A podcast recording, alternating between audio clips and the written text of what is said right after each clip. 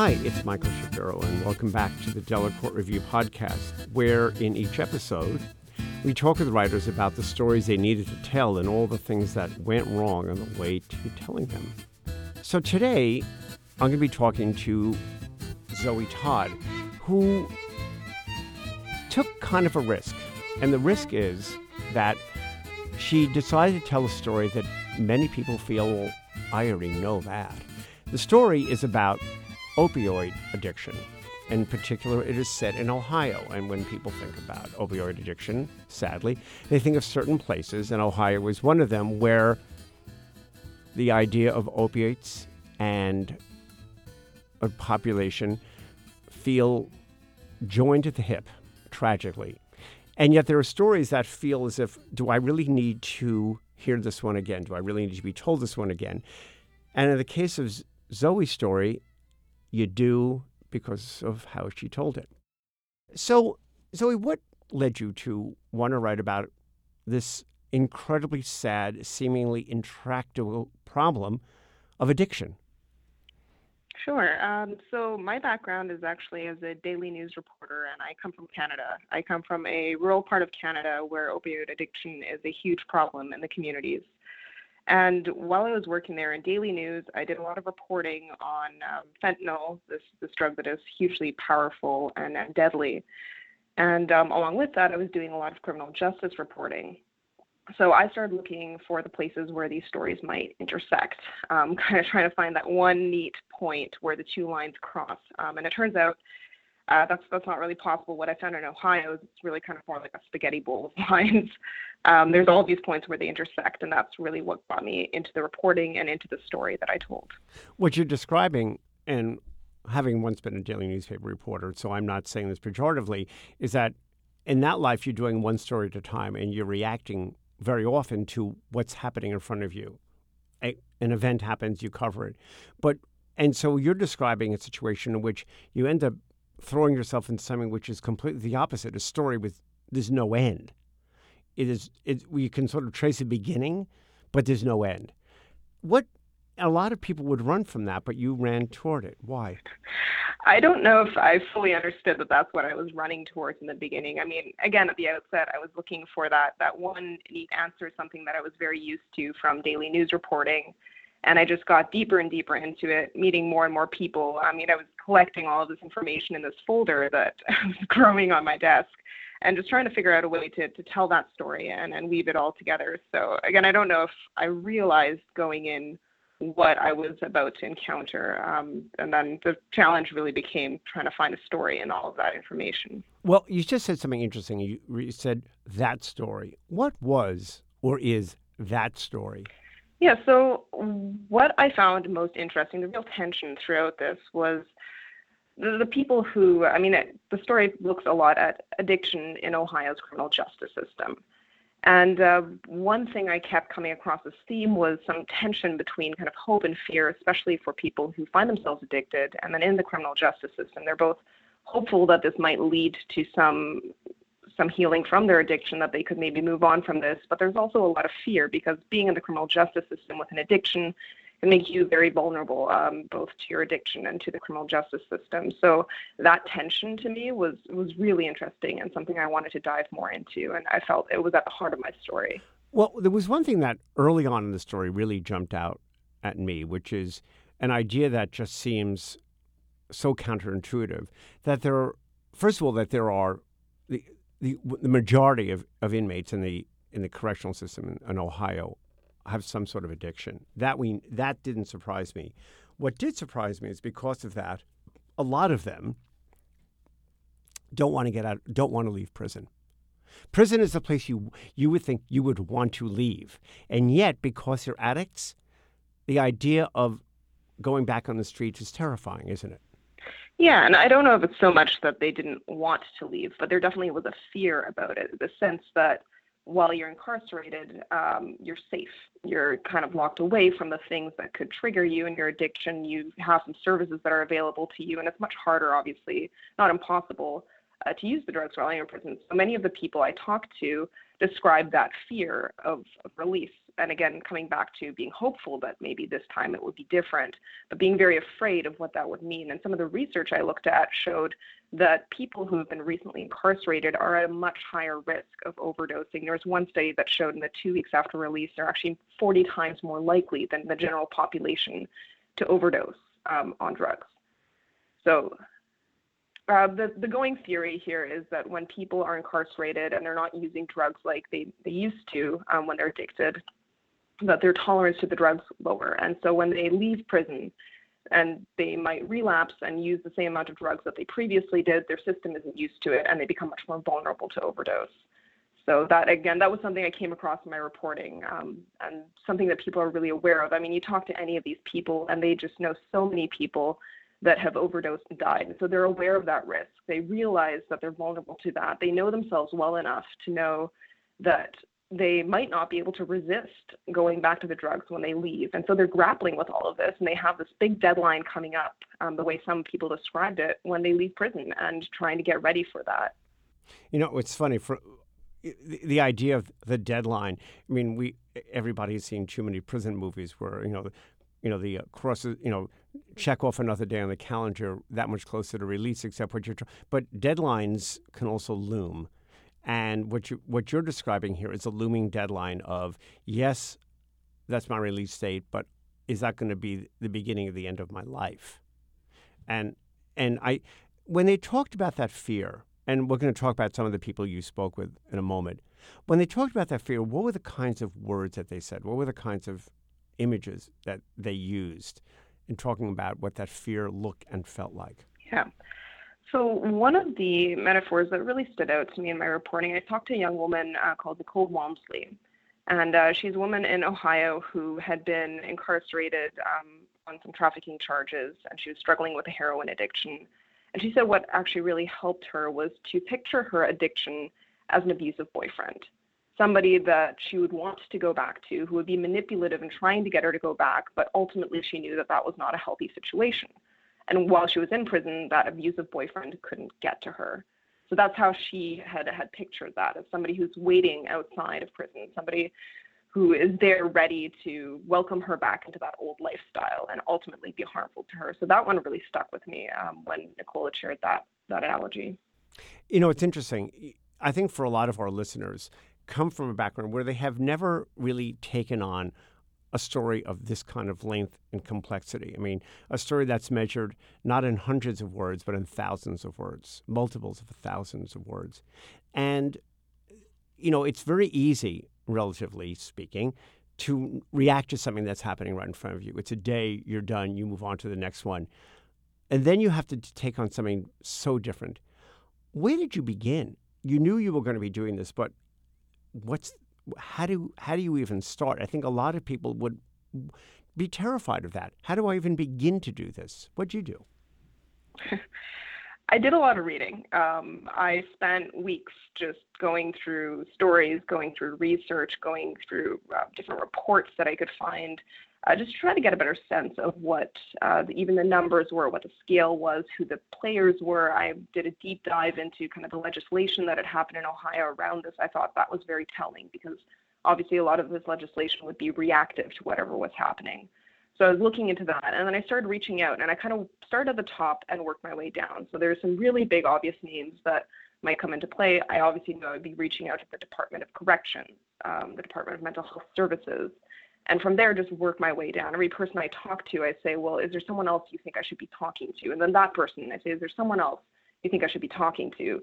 And eventually you work your way down to the people who are affected by this. And usually that would happen through um, through counselors through through aid workers um, on the streets. And they say well you know i know this person who is, is struggling with her addiction, I think she might be ready to talk about it. Do you want me to introduce you? And I'd obviously I'd say yes. And um, in the process of this, I mean, I did dozens and dozens of interviews. The story that ultimately came out doesn't there's not room for all of them, but every interview I did kind of gave me another shred of information, another avenue to go down um, until I, I arrived at the story. I want to go back to something you said initially, which is I think something for again, people making the transition from writing daily news stories to a big story, is that in the beginning you did a lot of reading.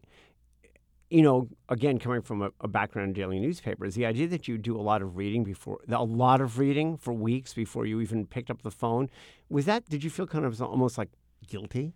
That, well, shouldn't I be picking up the phone and calling somebody and going out on the street as opposed to be sitting here and reading? I mean, certainly it um, it ran against uh, what I was used to. I mean, that said, in, in daily news reporting, a lot of reporting builds on your past story, and you kind of your research in stages. So every story that I, I did, I, w- I would do the same reading just on a much smaller scale. And the way that I was thinking of this was it was just one huge news story originally in my mind because that's what I know and that's the process that I know. And um, I mean, this story is something too that I, I worked as a multimedia reporter, um, meaning that I did radio, television, and I wrote stories for the web. So I was very used to working kind of as a one person team and delegating my own time. Um, and when I actually went to Ohio too, I rented a car. I drove from New York. Um, and I spent a week just driving around around Ohio, and every day in my mind was like a daily news story. Um, and the early draft of my story did look like that. It was a series of articles that I had tried to stitch together. Um, and it wasn't until I started working with editors that really the narrative emerged out of those. So definitely that's something that influenced my early reporting and even the early drafts of my story. You know, I have to tell you something, and this is, you know, for I, I, suspect this will resonate with you, but and, may, and with all readers as well who come from a daily newspaper background. As the story goes along, I'm sitting here with a printout of the story right in front of me. Listen, um, I don't want you to think that you're in school and I'm looking at your paper, but the story is right in front of me. And in, in the first couple of pages, the paragraphs are relatively short as you would when you know the practice of writing for a daily newspaper a lot of short paragraphs one sentence sometimes two followed by a quote followed by another short paragraph. By the a quarter of the way through, that changes, and the paragraphs start getting longer, longer, eh, which is, from my point of view, fantastic, because what's happening is that, you know, that sort of that it, you could almost see your transition from Zoe Todd daily newspaper reporter to Zoe Todd narrative writer because the par- you could see it on the literally see it on the page the, the paragraphs get longer because you're writing with much more authority. Did you feel that way as you were going along? Yeah, um, it's it's interesting hearing it from from someone else. I definitely recognize that that writing style. I do tend to write in shorter sentences when I can and very short paragraphs, so that that's not surprising. Um, I mean, with any topic, the better you get to know it, the more authority you have, and um, maybe to as I'm writing, I'm feeling more comfortable. It's I guess I hadn't put that much thought into my psychology as a writer as I'm going. No, you don't want to do that. It gets in your head, and you yeah. just sit there and go, maybe I should go to law there. school. but no, what what's interesting though is that when you first started doing, yes, I think that I think that the analog to okay, this is this is simply I'm just going to do what I've done before, which is this is I know I have the muscle memory for knowing how to report news. I'm just going to take that same paradigm and I'm just going to apply to what I'm doing. But was there a point where you began to have to do something else, or did that actually work all the way through? Um, I mean, definitely, yeah. There was a sense of kind of going into it on blind faith of this has worked in the past, so why wouldn't it work for a story of, of thousands of words when it works for a story of hundreds? Uh, which I realize in retrospect was probably quite naive. Um, I mean, definitely there was a point where I was confronted with the fact that I was asking a lot of readers to read again, what essentially in the beginning was a series of stitched together news stories, and this was a heavy topic. There was a lot of information, um, and there was no central thread in the early drafts pulling it through. Um, and that was a big learning curve for me to try to overcome that. Um, that said, I think there was a lot of strength coming into it as a daily news reporter. I mean, I had a lot of kind of boots on the ground experience going around Ohio. I mean, again, I rented a car and drove from prison to prison. I drove to courthouses. I tracked some people down. I mean, there's a judge mentioned in the story um, who it took me months to get him on the record, uh, but I knew I really wanted to talk to him. And so, I actually, what I ended up doing is he uh, preaches a sermon um, at, at, a Chinese church, and I showed up at his church. And he hadn't previously, he hadn't answered my emails, he hadn't responded to my calls. And I showed up on a Sunday at his church, and I sat through an hour long sermon in in what I assumed was Mandarin, and people were giving me strange looks. You know, you know this the service isn't in English, right? I'm like, yeah, yeah. And I walked up to him, and it's just the, the look on his face too. And uh, be curious to know his side of the story. It was just okay, fine. Like I, I will talk to you if if you insist. And I went to his courthouse the next day, and I got some really fantastic um, information and material out of that conversation. So I think things like that is what I brought to the reporting, and then the writing was the learning curve. Unfortunately, I had uh, some amazing editors who guided me through that all along, um, who kind of coaxed that out of me in the end. Stepping back though a bit, because going in a daily newspaper context, the the framing is kind of simple. There's been something has happened, you know, and you react to it. There's been a car accident. There's been a, a, verdict in a trial. There's been a, whatever. Something has gone wrong, or something maybe of a lighter nature. But the framing is sort of apparent because it's only a frame necessary for maybe 800 words. Did you find in the course of doing this story, though, that you were str- that there w- it was hard to say what do I want to know here? What's the framing question that's going to guide me through? Yes. Um, I mean, again, that was that blind faith angle of I just trusted that if I asked enough questions and talked to enough people, that something, something somewhere had to come out of it. Please, please, is kind of my mentality. As I was reporting this, um, I just, again, on a gut instinct, I felt like there was a story here, and it was just about digging deep enough into all of this information to try to find it. And that is ultimately what did emerge. I mean, when I was talking to people, the same themes were coming up again and again, and that's what I eventually seized on. In the process of, of in the process of getting there, were there moments of, for lack of a better word, despair? Like I am just not seeing the story. Oh, absolutely. well, do you remember moments in particular? Um, I think it's a nagging fear in the back of, of my mind, at least when I report any story, is, is some doubt. Um, I mean, at some point, you get so deep into it that you, you begin to lose perspective, and information that was new to you months ago now seems old, and it might be new to someone else, but you've you've lost sight of that, and you just yeah, you really can't see the forest anymore for the trees. Um, and definitely, uh, as I was writing it, even up until I handed in the final draft, there was some fear that uh, maybe I didn't get at it, maybe I didn't represent it properly, maybe there's no story here, maybe it's as you said in the beginning, something that everyone already knows, and they're like, well, this is great, but why are you telling me this? I already know this. Um, so definitely, yes, and and to to this day, I mean, m- many people. I've, I've only showed it to, to a few people so far, and I'm really anxious to get it into the world um, and maybe get some of that feedback. Well, it's interesting because looking at the story now, having read the first draft and now seeing it in in this new, altogether different shape, what it really is is a journey.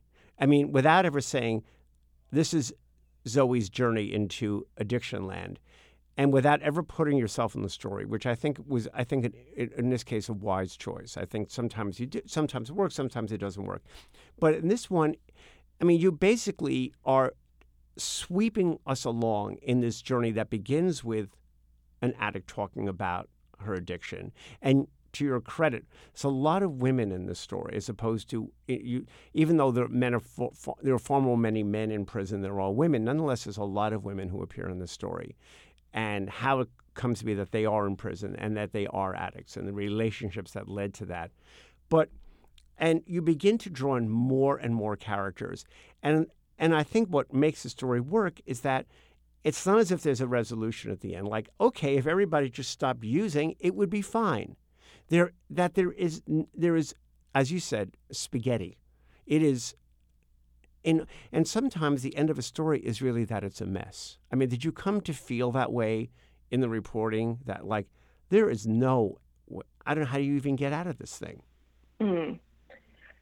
I mean, definitely when you're talking to people about a heavy topic like this, it's, I mean, there, there's a big picture and, and there's a small picture. The big picture being what's happening at the state level, the policies that are being put into place, the legislation um, that's being debated, and the people who are trying to make it all work. And then you drill down into that and you get to the smaller picture, the individual stories of people who, for some of them, this is a solution and it does work. And it is a positive, hopeful story, like Nicole Walmsley, for example, who ultimately did overcome her addiction.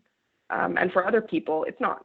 Um, and I think when you focus on those stories, it can be very, it can feel very hopeless. Um, one thing that really weighed on me was going back months after I had done my original reporting and following up with some of these people. And um, when I had first talked to them, again, there was that, that hope and that fear. Some of them I talked to while they were treatment centers and prisons of what they wanted to do when they were finally out of treatment um, and the sense that it's going to be different. This time I can do it. I feel it. It's different. I know that I can do this.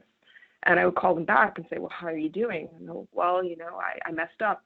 Um, and despite everything, and many of them had years and years of these stories leading up to that point, they would have gone back to drug use. Um, one of the men I talked to, he had been in the same treatment center three times over, um, felt like really this time it was going to stick. And when I called him back, he had overdosed and was back in treatment. And so that was really hard um, to also be confronted kind of with my own susceptibility of wanting to believe these, these positive stories, wanting to believe in the hope and then being confronted with the reality in a way that drove home how difficult this issue is and how difficult it must be for the people who work in criminal justice and who work in addictions and mental health in trying every single day to help people when this is what they're up against. In the have left, I want to go go back to um, something we talked about in the very beginning, which is what you, drew you to the story and the fact that you had this was a phenomenon, an awful phenomenon that you were well well aware of. But as you set off on what is this what is this journey, this reporting journey, what did you want to know? I guess I wanted to know what it was like to have an addiction and to be in the criminal justice system. Um, and what it's like to move through that system. That's what I was really curious about. I I don't personally have experience with that, um, and that's a personal piece of information, piece of puzzle that I was really eager to learn about. Um, in terms of an answer, I mean, I think I knew going in. I'd done enough of these kinds of stories. No, there is no clean cut answer. People have different opinions of how you should approach this issue um, and how what the solutions might be, and nobody agrees, and maybe that's part of the problem. Um, so I, I wasn't. I wasn't optimistic that I was going to find that answer, but I was really curious to just understand what it was even like to exist in the system, um, both as somebody with an addiction and as somebody working in the system. Thanks for listening. This has been the Delacorte Review Podcast. Our producer is Katie Ferguson. Our editor is Mike Hoyt, senior editor Sissy Falligant, associate editor Natasha Rodriguez. And we'd be hopeless and helpless without our two wonderful interns, Andrew Wang and Maddie Natelli. Thanks a lot.